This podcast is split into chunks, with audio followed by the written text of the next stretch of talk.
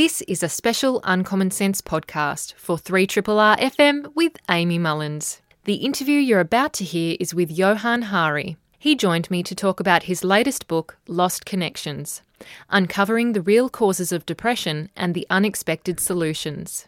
If this conversation brings up any questions or concerns for you, please contact your medical practitioner and or lifeline on 13 11 14.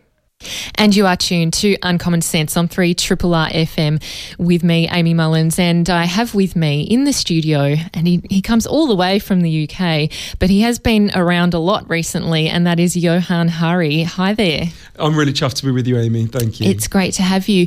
And uh, it's great to have you in the studio, first of all, because that means we can have a really in depth chat about this book because it is um, really a very meaty topic, and there's a lot of research that you reference and talk about, and a lot of ideas that are known, as you say, in the scientific community, but are not so well known in the general population. And that's the point of this book is to highlight um, in such a great way, and there's many narratives and stories that you use to highlight these um, scientific findings about the real causes causes of depression and what are the things that society can do, individuals can do to to change that and to kind of I guess hopefully reduce what's become an endemic really endemic across our western society and also even in eastern societies. So thank you for writing this book. Oh, thank you so much. I I'm really glad you put it that way because there were these kind of two mysteries that were really hanging over me that made me decide to write it. The first is I'm 39 years old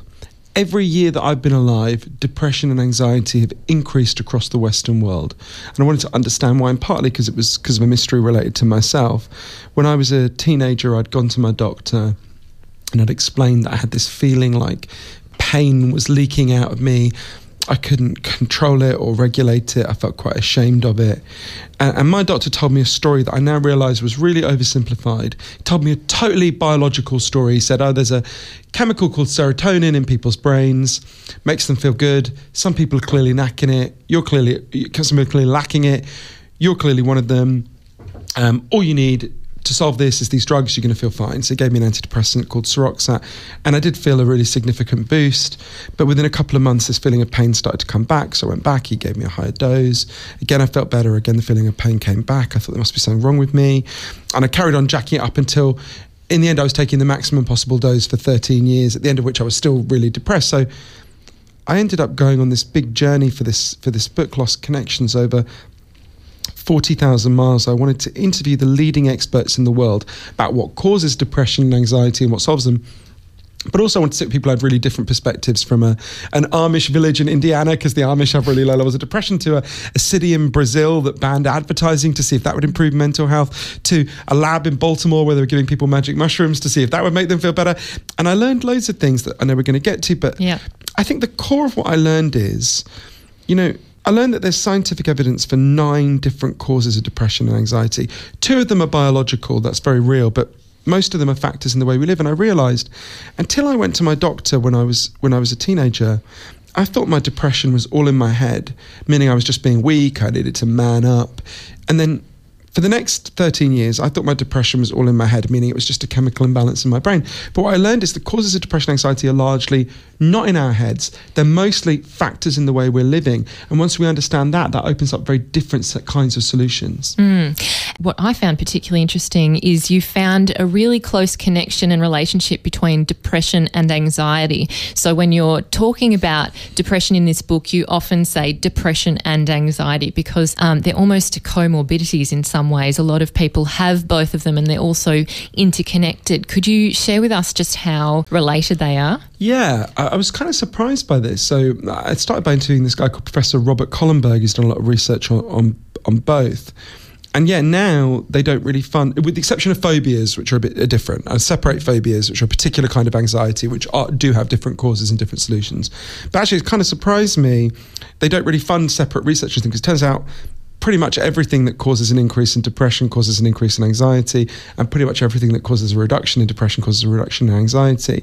I began to think of them as they're a bit like um, cover versions of the same song by very different bands. So if like, you know, depression is like a cover version by a kind of emo band, uh, you know, anxiety is a cover version by Slipknot or something. but it's you know, but they're essentially the, the the, the underlying factors are the same. Yes. And a lot of the medications that doctors prescribe do affect depression and anxiety or are intended to have uh, an effect on both. And you do mention this this whole story about serotonin and this chemical imbalance. And certainly it's important to mention up front that it does work or some of these drugs work a bit for some people. So it's certainly not that they're entirely ineffective in treating depression, but they are not the cure all necessarily for depression. It's certainly, they're not so effective that we've managed to completely eradicate depression.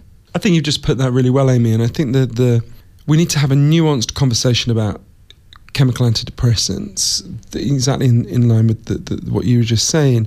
One thing that was really shocking to me was to realize that story my doctor told me that it was about serotonin, that's not true right? So the leading expert at Princeton, Professor Andrew Scull, says it's deeply misleading and unscientific to say depression is just caused by low serotonin. One of the leading experts in Europe, Dr. David Healy, says you can't even say that story's been discredited because it was never credited. There was never a time when half of the people in the field believed that. The reason we were told that story is because it was basically good advertising copy for the pharmaceutical companies. It doesn't mean there's no no value in these drugs. They give a they give a bit of a boost to some people and that has real value but they're not solving the problem for most people. And the lo- best long term research on chemical antidepressants shows most people do become depressed again on them, uh, which doesn't mean they don't give some relief. But, you know, there was someone who really helped me to think about this a bit differently. I went to interview this South African psychiatrist called Derek Summerfield who happened to be in Cambodia when chemical antidepressants were first introduced in that country. And the local Cambodian doctors didn't know what these drugs were, so they so he explained. And they said to him, oh, we don't need them, we've already got antidepressants. And he said, What do you mean? He thought they were going to talk about some kind of like herbal remedy or something, right? Instead, they told him a story. There was a farmer in their community who one day stood on a landmine and got his leg blown off. So they gave him an artificial leg and he went back to work in the rice fields. But apparently, it's really painful to work underwater when you've got an artificial limb. Mm. I'm guessing it was pretty traumatic for obvious reasons. Guy starts to cry all day, doesn't want to get out of bed. He developed classic depression. So they said to Derek, So we gave him an antidepressant. And he said, Well, what?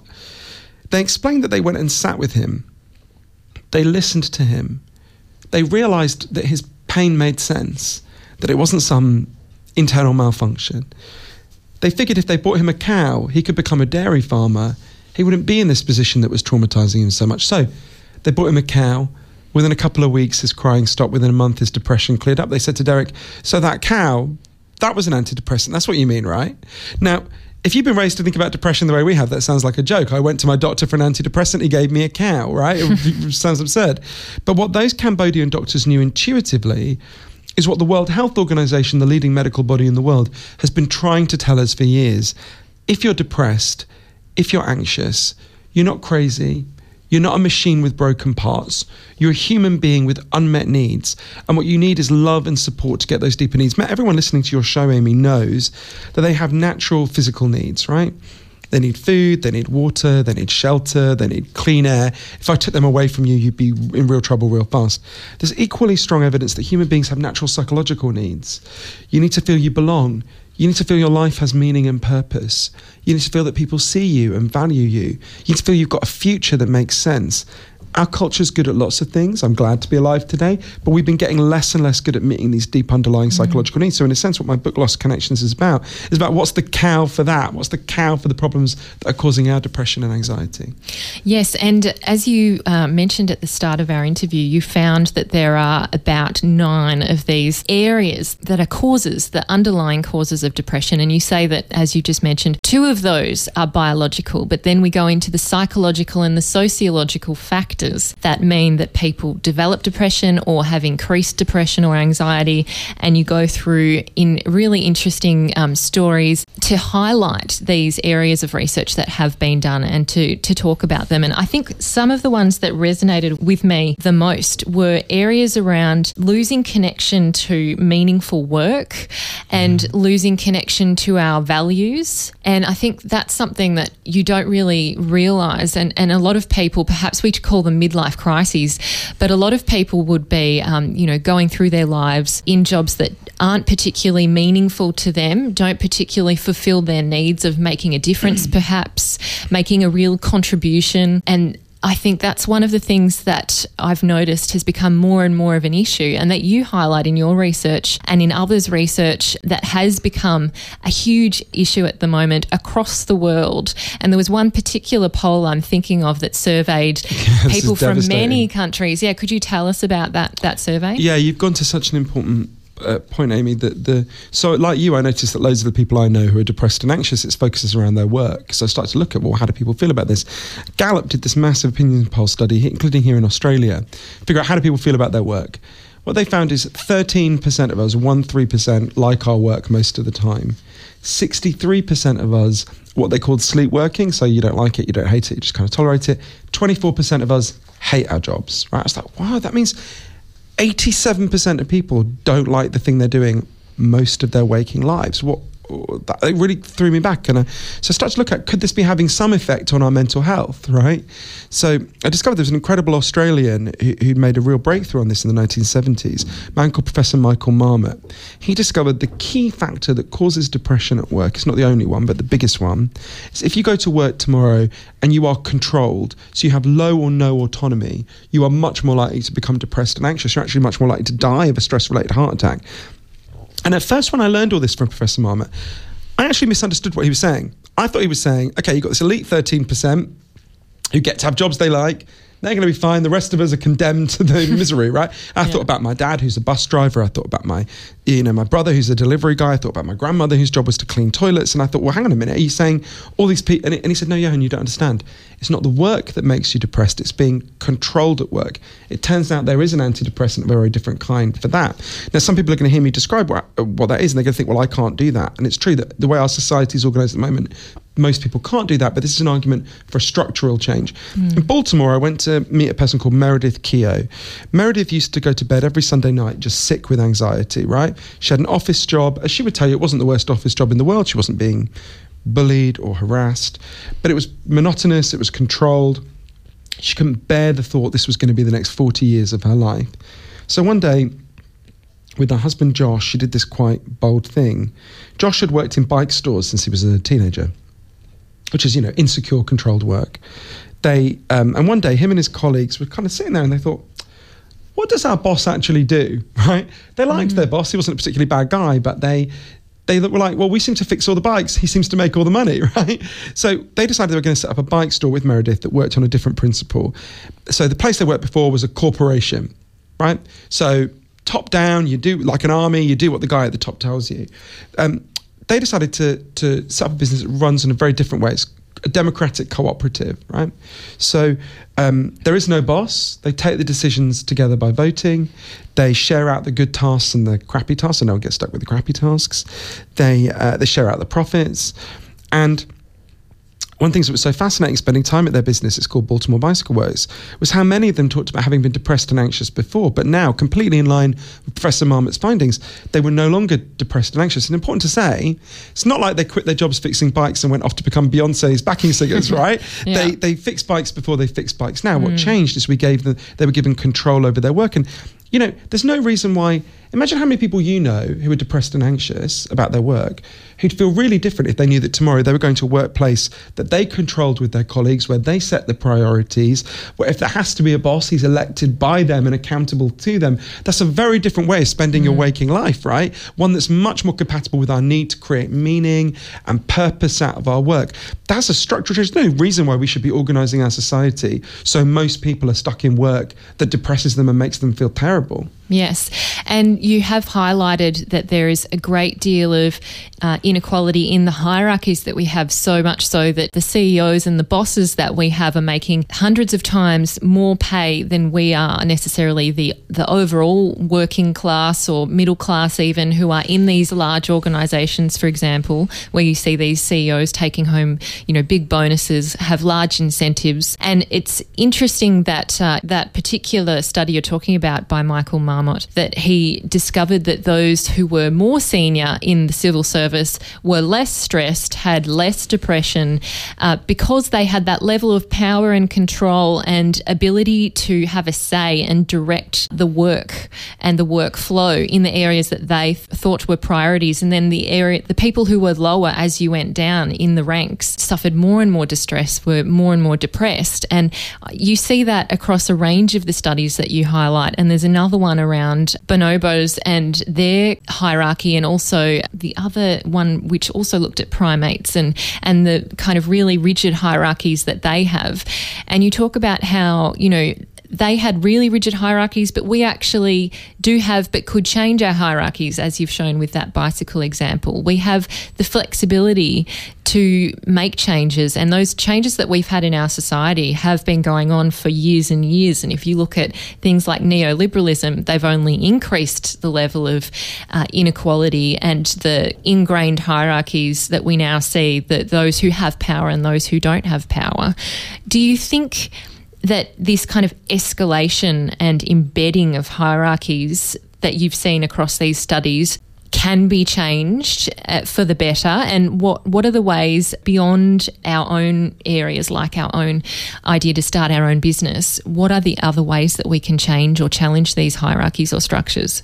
Totally. So i think you're totally right to talk about neoliberalism. It's not it's like we were saying, everyone has natural psychological needs, and there are all sorts of systems that don't meet people's needs. I think neoliberalism is one of them, and as we become more neoliberal, we become more depressed. This is true all over the all over the world. But I think part of that is related to um, neoliberalism is this this this you know, kind of hyper capitalism is this story that says every individual is just kind of rationally maximizing their economic benefits and that's how we go through life and that's how the whole society should be designed to encourage people to think of themselves that way one of the things that's done is that's produced the loneliest society there's ever been there's a study that asks americans how many close friends do you have who you could call on in a crisis and when they started doing it years ago the most common answer was five Today, the most common answer is none, right? There are more people who have no one to turn to when things go wrong than any other option.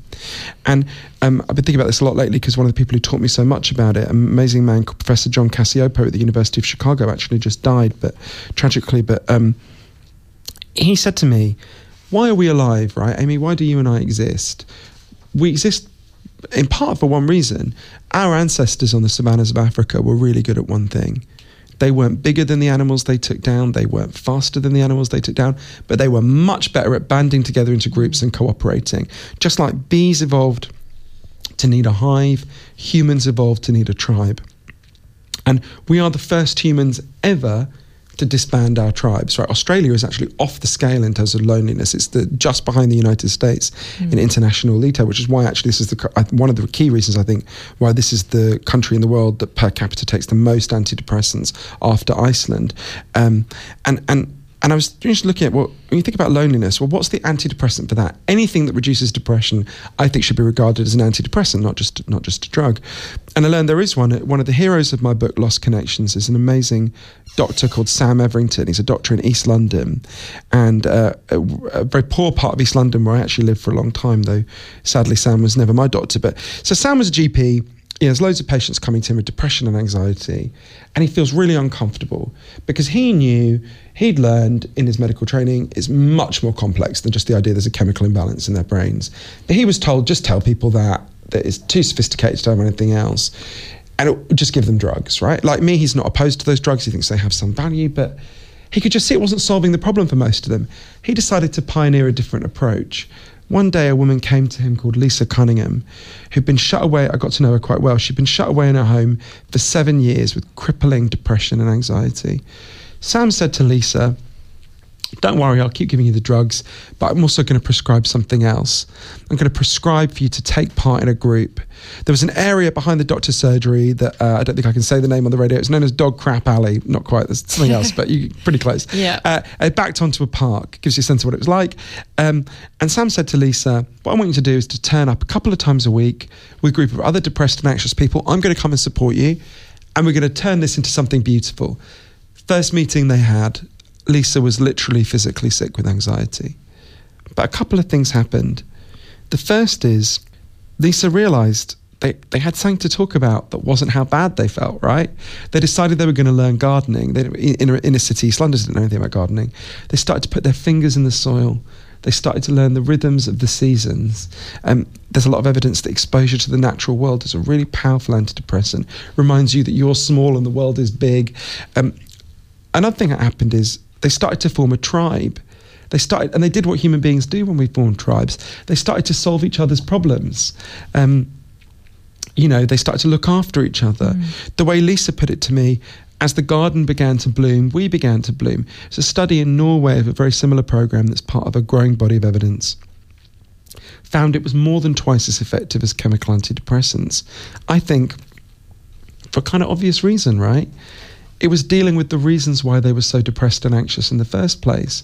And this is really what my book Lost Connections is about how we can deal with these deep causes of depression and anxiety. Because a society of really lonely people who were told that life is about buying crap and that's how you make yourself feel better, who are told that, you know, life is about screaming at each other through screens or showing off through screens, that's going to be a society with a, a depression and anxiety crisis for a very good reason, right? That's not that's not who we are. That's not what we need. And if you then, on top of that, tell people, well, the reason you feel so bad is just because there's some biological problem in your brain. There are real biological factors that I talk about in Lost Connections. They're important to talk about. But if we say it's just biological, what that's saying to people is your pain doesn't mean anything. It just, just makes no sense. Mm. That's what I effectively I was told when I was so young and I went for help. That's not true. We have these feelings for a reason. They are signals. They are telling us that something's gone wrong with the way we live. And if we, instead of pathologizing those signals and insulting them, we start to listen to them and honor them, then we can begin to make the changes that we need to make that will actually reduce these terrible and painful feelings. Exactly.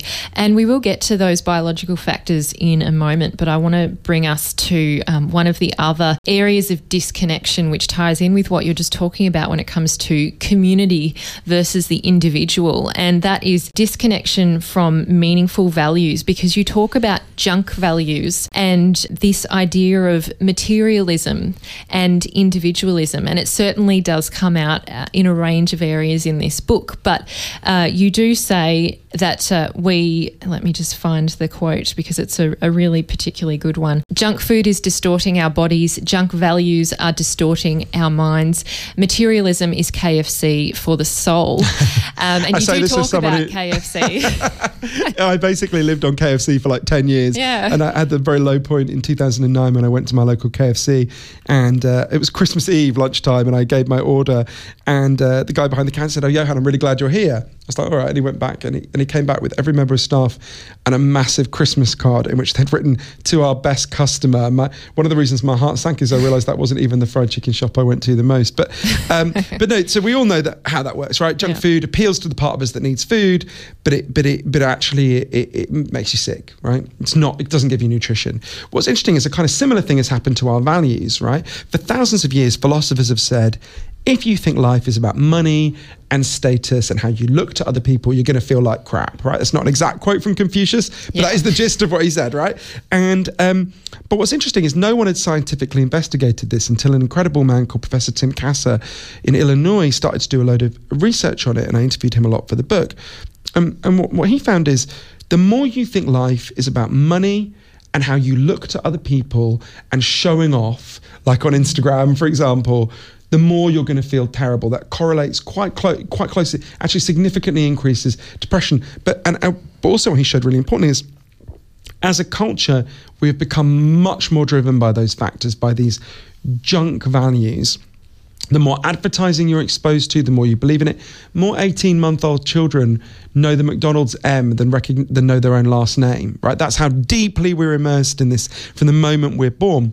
But, what, but also, he did this really interesting experiment that was just about getting people together in groups to talk about, just meeting a couple of times a week, talk about what do you actually think is important in life, right? When you get people in, together in groups, and actually quite quickly they're like, it's they don't say what I really need in life is Nike sneakers and you know uh, another car, right? Mm. Most people that falls away quite quickly. When you talk about what you find your deeper values are and you build towards it, what he showed is you can really significantly reduce those junk values. These insights are just below this. It's almost a cliche to tell people, look, everyone listening knows you're not going to lie on your deathbed and think about all the things you bought right? You're going to lie on your deathbed and think about moments of meaning and connection. Mm. But, but as Professor Kasser put it to me, we live in a machine that's designed to get us to neglect those insights. We, we live in an economy that actually is dependent on making you feel you're inadequate unless you buy all this crap, right? Yeah. The the uh, and making you feel inadequate, um, and, and making you feel that if you if you're not spending, you're you're not you're not. It's a, like a depression and anxiety generating machine. Now we need to regulate that machine. I mean, I think we should just get rid of great big chunks of it. But but also, Professor Kasser talks, and I, I go through in Lost Connections about how we can build up our defenses against that, which is a way of building up our defenses against depression and anxiety. Indeed. And the one of the things I found really um, useful as a framework to, to think about was intrinsic versus extrinsic values and goals, because the intrinsic values are the ones that are meaningful to us, that do fill us with joy, that feed our soul. And uh, certainly, I think it was even, was it Tim who went and moved out into the country? Yeah, yeah. Yeah, and, and he really disconnected from the outside world in a way. He still, um, he worked worked part time, his wife worked part time. They had this farm, they had a TV they rarely used. But he, you say, was very quick to say he did, doesn't regret it and he actually thinks it's one of the greatest things that he's done. And, and they don't have, you know, a huge income coming in because they've got a combined full time income. But that's just something that I found particularly interesting is when someone makes a, a radical change like that, that they themselves, even working in a field like this and having known all the facts and the evidence, found it to be, you know, so fulfilling and so um, meaningful. You know, Amy, I had this really sad experience yesterday. I did this phone in here in Melbourne with a great radio host. And there was this really nice, decent, good psychiatrist, a really admirable man, and uh, who had a much more sophisticated understanding than a lot of psychiatrists. And this guy phoned in, who's a little bit younger than me, 37, so more or less my age. And since he was 13, he'd been taking chemical antidepressants. And he said, Oh, they keep giving me more and more antidepressants, they keep giving me new ones. And this nice, good psychiatrist said, Well, yeah, sometimes people need a change. And he meant a change in the drugs. Mm. And what I want to say, and, he, and this guy did know this, so I'm not attacking him personally, but says, Jesus, this guy doesn't need a change in his drugs. He needs a change in his life. He needs help to change his life, right? And that's not about saying to him, hey, buddy, it's your issue to solve it. And far from it. He needs social change. He needs. And I just thought, God, it's, it's so saddening to me that, that we have such a narrow understanding of our distress. It's not that there may not be, there may be some value for drugs in this guy's life, but the idea that you've got this guy who, since he was a teenager, has just been a very young teenager, since an adolescent, mm. just been endlessly drugged. And then just, he kept saying, and now they give me something for the anti anxiety, you know, they were giving more and more drugs. And I just thought, Jesus, this is a sign of how wrong we've gone as a culture. That, that, that that's the first and primary response. And even really good psychiatrists, when they hear it, don't say, wait, wait, something's gone wrong here, right? Yes, and it's one of the things um, that you talk about is that these drugs do have a huge range of side effects, and you can end up taking drugs to counteract the side effects that you're experiencing um, with these, particularly, for example, SSRIs. But you also yeah. say that there are studies that show that these particular drugs don't necessarily have uh, great impact for teenagers in particular and can be quite negative in terms of their development. These are formative years for any person, but it does. To- yeah, totally. I mean, uh, so uh, for me personally, I mean, I was in my kind of later teens when I started taking them. I put on a huge amount of weight, like 70% of men who, who take them, it affected my sexual functioning, which obviously depresses you a bit more. Um, and I think particularly for, I really worry about that for young adolescents. Given that 70% of men affects their sexual functioning, what effect does that have on the development of your sexuality? If from such a young age it's it's being kind of tampered with in that way, um, and yeah, the, the leading medical journal in Britain, the Lancet, published a study showing that, that, almost all the commercially available antidepressants just don't work for teenagers. This was established in a big court case in the United States uh, where uh, one of the big pharmaceutical companies had to make a massive payout because they'd systematically misinformed the public about the marketing of antidepressants for teenagers. So that's right. I mean, actually, here in Australia, it's an especially shocking figure here in Australia. 1,000 children in Australia, according to a report in The Australian, between the ages of two and six are being given chemical antidepressants. That is outrageous. Um, I mean, the figures here, I have to say, figures here in Australia are really shocking. You know, one in 10, and I stress the issue is not the drugs, the issue is the underlying distress. That's the biggest problem here, of course. And those people, and we have a need for antidepressants, but mm. it's just, we should understand an antidepressant, like in line with that cow story, to mean all sorts of things, some of which should be chemical antidepressants, most of which should be a much broader range of, of interventions. But in Australia, I mean, the, I mean, this is, the top of the world's league table for depression, apart from Iceland, where there's like five people and one of them is Bjork. So yeah. you know, um, the so I really think we, this is the debate we need to be having in Australia, and I think Australians are really receptive to this when you hear it. They, I think most people here, it's not like the US, where people have been so heavily indoctrinated that you know that it takes quite a long time of talking to Americans to get them to see what I'm saying I feel like Australians absolutely intuitively get, oh, right, there's something not right about what we're And people can yeah. see. If, if it was just a chemical problem that just needed chemical solutions, it wouldn't be the case that the last 30 years, every year, we've increased chemical antidepressant prescriptions, and every year depression and anxiety have continued to increase. Clearly, there's something missing in the picture that we've been talking about up to now. There is, and I think the reason perhaps why Australians are understanding this is because we do have ingrained in our culture this sense of a collective that we mm. need to support each other, particularly those that are worse off.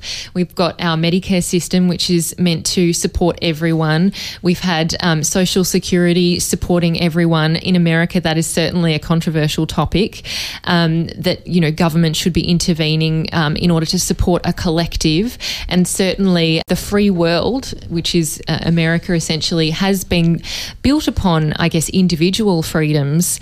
Whereas here in Australia, although we are getting more and more Americanized, we do have some level of a sense of the fair go, a sense that we need to support each other and and have stronger links to community. And whenever I've had these discussions with other um, thinkers, certainly everyone everyone has said yes, absolutely. I believe in in having fostering a greater sense of community and collective rather than the self, which is certainly what comes out very strongly in your book. You know, it's so interesting when you when you say that. I think about one of the people I met for, for this book, Lost Connections, who most led to a change in how I thought in my own life. I'm kind of embarrassed to say it in a way.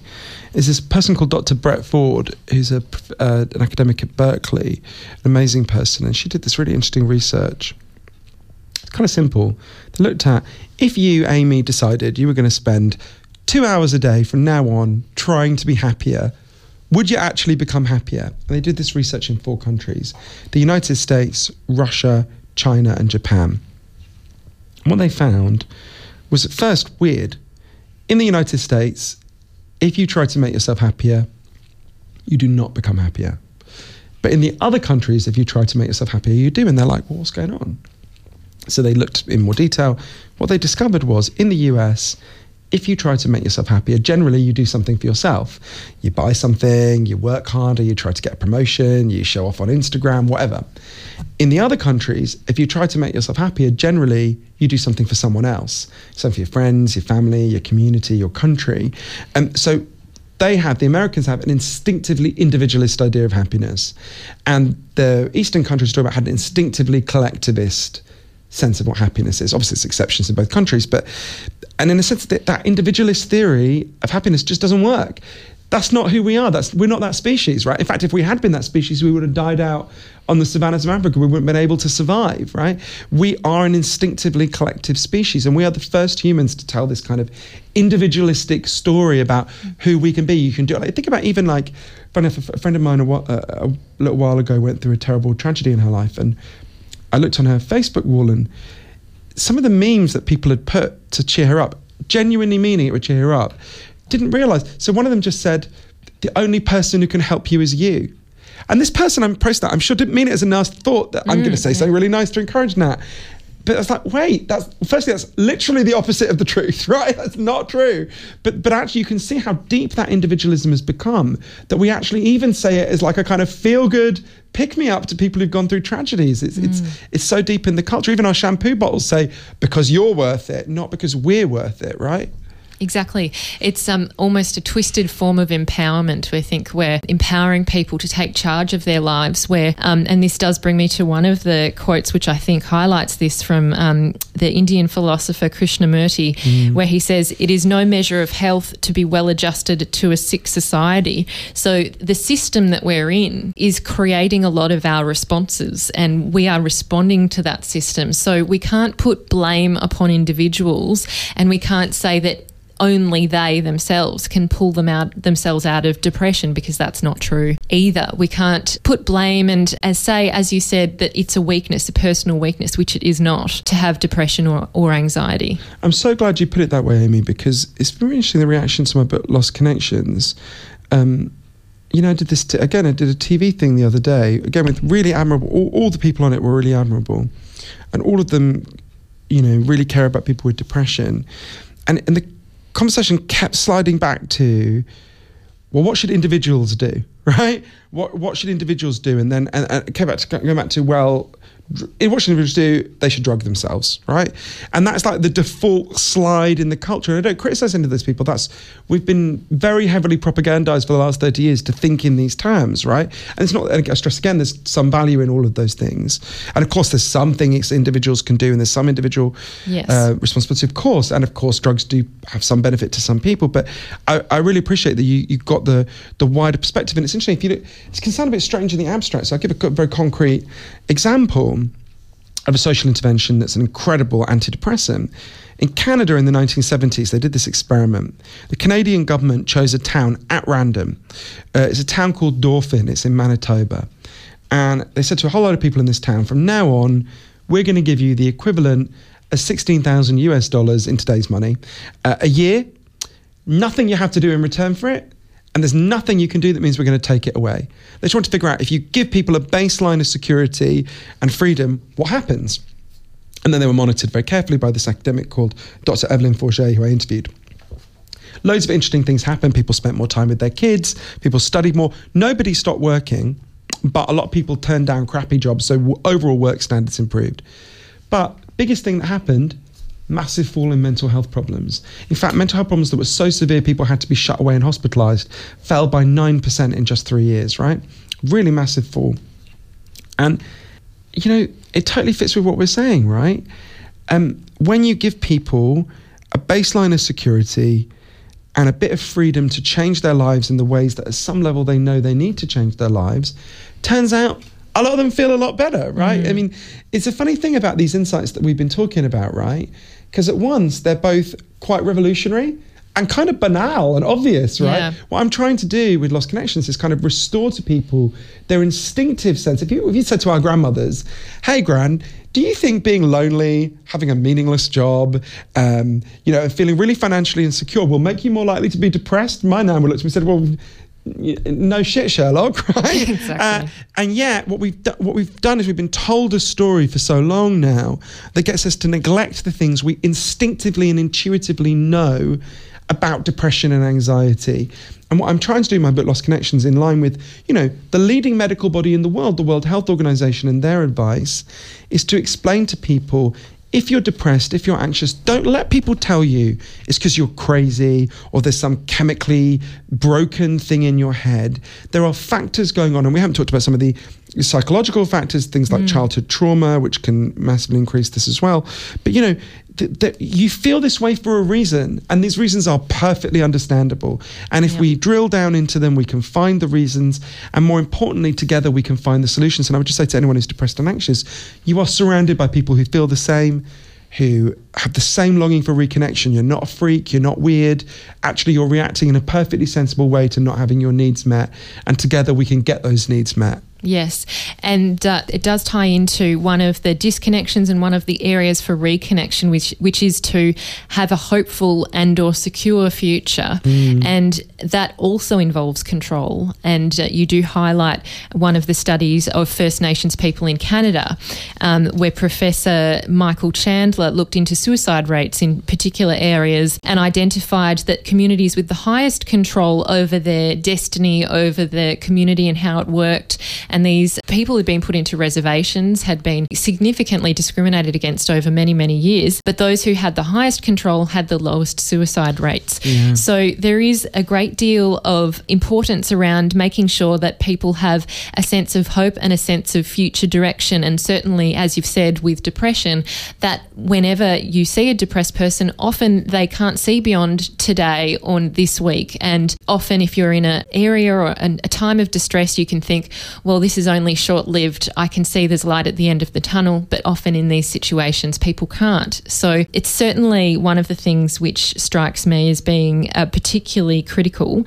But let's just head now to the biological area because I do want to cover it off. Mm. It is really important. But as you say, the psychological causes are really important, and you can read them all in um, the book Lost. Lost can I just say you're so good at summarising my arguments? I think I should send you out. You know, like David Bowie used to have like an actor who would go and pretend to be him at various gigs. Yeah, I'm going to yeah. send you out to pitch to sell my book. Sorry, go on. We look a little Explain bit different, but that's fine. No, I can lend you my lipstick, and we can, um, close the gap. Uh, but there are causes eight and nine in yeah. your book which you put together, and that's because you say there's a real role for biology and for genes, and the the two that um, are really clear is neuroplasticity, which is something we've really got to understand only very recently, which is that, and as you say, your brain is constantly changing to meet your needs and your environment and the types of skills or things that you need to do in response to your environment. So it prunes the synapses you don't use and it grows the synapses you do use, but it just goes to show it has that level of change that means we're not fixed yeah, which I exactly. found that resonated with me as an existentialist as well, um, is because, you know, the core tenet of existentialism is that we can change who we are in a way. No, no one's born a coward they can act cowardly, but they can, you know, alter how they are in any given situation, and their environment certainly shapes them. So, I'd really like to hear your thoughts on on these two kind of areas: the neuroplasticity, but also the genetic, because the genetic one also is interesting, but it only goes so far in explaining depression and it, it as a cause. Yeah, so I think that's that you just put that brilliantly with the neuroplasticity in terms of genes. So, again everyone knows this with, I know, like I find it really easy to put on weight, right? Other people find it really hard to put on weight. You know, some people can eat 10 Big Macs and, uh, you know, not put on any weight. I have to have one Happy Meal and I, my chin swell, right? So I have a greater genetic propensity to put on weight, but equally there's an interaction with the environment. If I don't eat 10 Big Macs, I'm not going to put on the weight, right? Uh, a similar thing is happening with the genetics of depression. I learned from interviewing people about this. Um, so I, there's this really fascinating man called Professor Avshalom Caspi who did a study in New Zealand. Um, I didn't interview him, but I read a lot about his his work. Uh, it's one of the most detailed studies of the genetics of, of depression that we have. Uh, and what he found is there is a specific gene called the H5TT gene that uh, increases your sensitivity to depression and anxiety. But we also found is really interesting if you carry that gene, you are more likely to become depressed and anxious if you become really lonely or if something traumatic happens to you. If you don't have either of those experiences, you were no more like, and you carried that gene, you were no more likely to become depressed and anxious than someone who didn't carry that gene. So again, that shows us is that genes and brain changes interact with the environment. It's not like the biological causes are separate to everything else. Mm. Um, they interact with them. So the, the biological causes, the psychological causes, and the social causes of depression come together. And so they're all real. But the danger is what we've done up to now is we've told a very heavily biological story, right? We've basically, almost everyone I know in Australia who's gone to the doctor for depression with depression anxiety has been told a biological story about why they feel the way. Some have been offered a little side dish of psychological explanations, like you can go and see a therapist. And yeah. nobody I've spoken to so far has been told anything about the social causes. That's not a criticism of those individual doctors because, you know, they're very stressed, they're overloaded. We've, you know, as a society, we've only given them one lever to pull, which is chemical antidepressants. And they are confronted with really distressed people, and those and that lever does help some people. So I don't criticize them for pulling it, but mm. as a society, we, and we all know this with most problems. Think about uh, car accidents, right? You could just say with car accidents, two individuals, you know, you should cross the street more carefully and you should drive more carefully. There wouldn't be no truth in that but actually, what we do much more sensibly is as a society, we have speed limits, we have seatbelts, we have driving tests, we have airbags, we arrest drunk drivers. We have a massive social response to the solution, the problem of car accidents, which reduces the problem hugely. If we just told people, look out for yourself, mate, then we'd have a much bigger problem. I'm mm. arguing in Lost Connections that we need to have, and, and the World Health Organization argues we need to have something similar when it comes to depression and anxiety because there are such deep social causes of depression and anxiety we need to have a deep social response to it as well. Yes.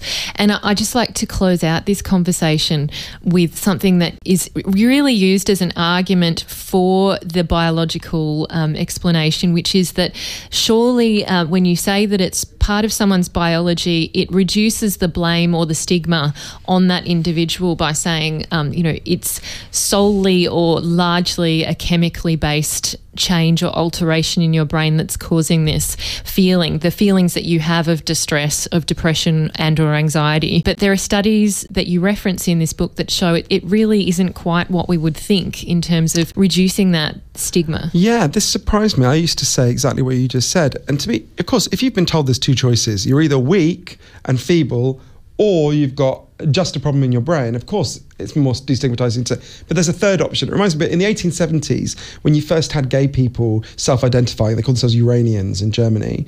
Um, a lot of them, because you, would had 2,000 years of gay people being told they're evil, and then you had these these gay people who came along and said, "Well, we're not evil, we're, we're diseased." And you can see how that would have been a liberation to them, right? Now, if a gay person like me said to you, I'm diseased, you'd be like, mate, you need some help here. You're not diseased, right? Because we now know there's a third option, which is neither of those two things.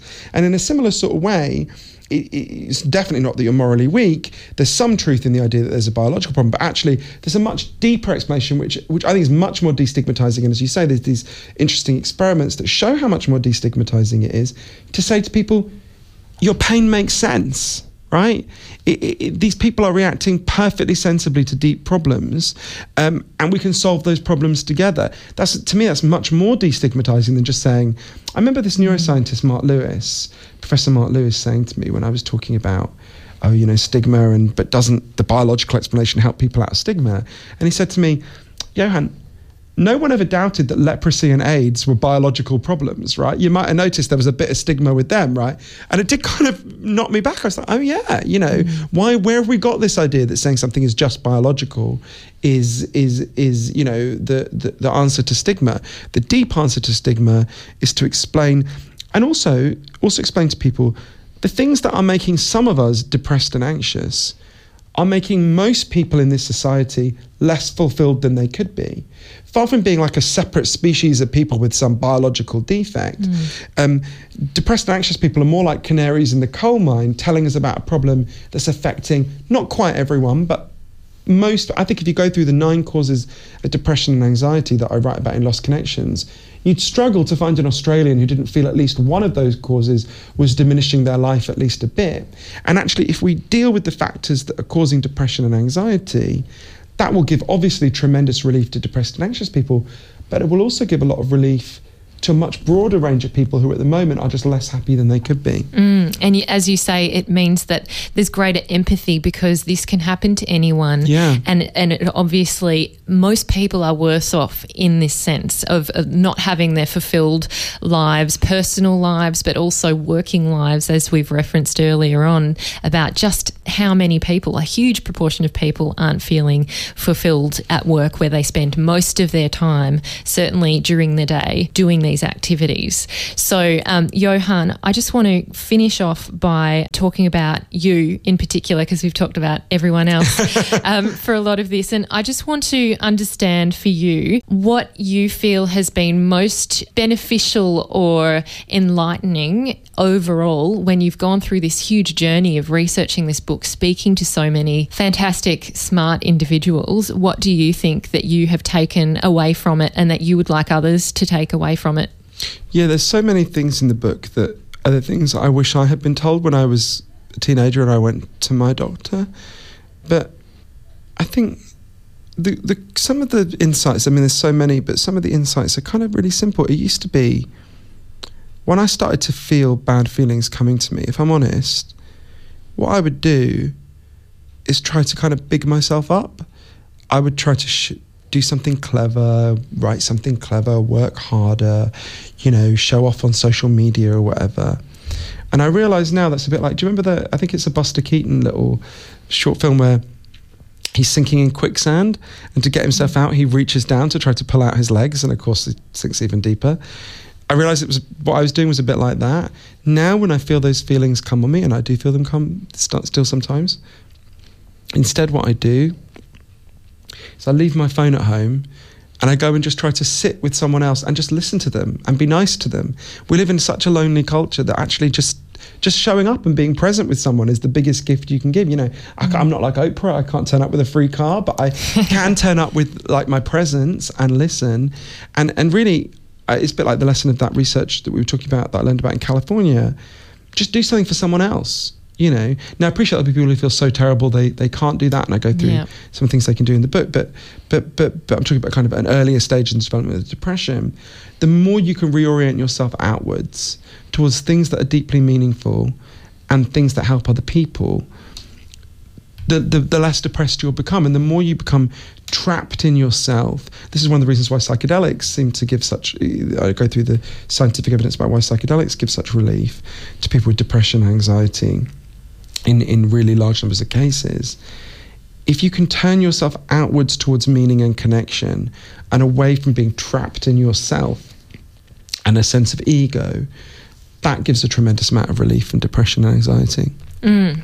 That's such a really great way to end this because I think oh. uh, I have really been engaged and present listening to you because I'm oh. so intrigued and fascinated by the things that you've brought up that, as you say, sound quite revolutionary, but in, in fact, many of them are quite simple and banal, and some of them are structural, or a lot of them are certainly from a societal perspective, but there are, as you say, some individual or personal things that you can do. And, and as we've said during this conversation, chemical antidepressants antidepressants are one aspect of the solution and they work a bit for some people and we're not saying to not take them but certainly that there are a whole range of other causes and things that contribute to depression and anxiety that do need to be looked at that we as a collective need to take action about and I really commend you for highlighting those Oh, thank, I really appreciate the depth with which you read the book, and I'm really grateful to you. And I will be employing you to be my proxy from now on.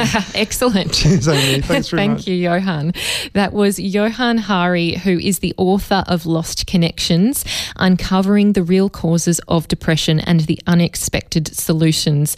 And it's published by Bloomsbury. And Johann has also written another book about the war on drugs. This has been a podcast from 3RRR 102.7 FM in Melbourne truly independent community radio. Want to hear more? Check out our website at rrr.org.au.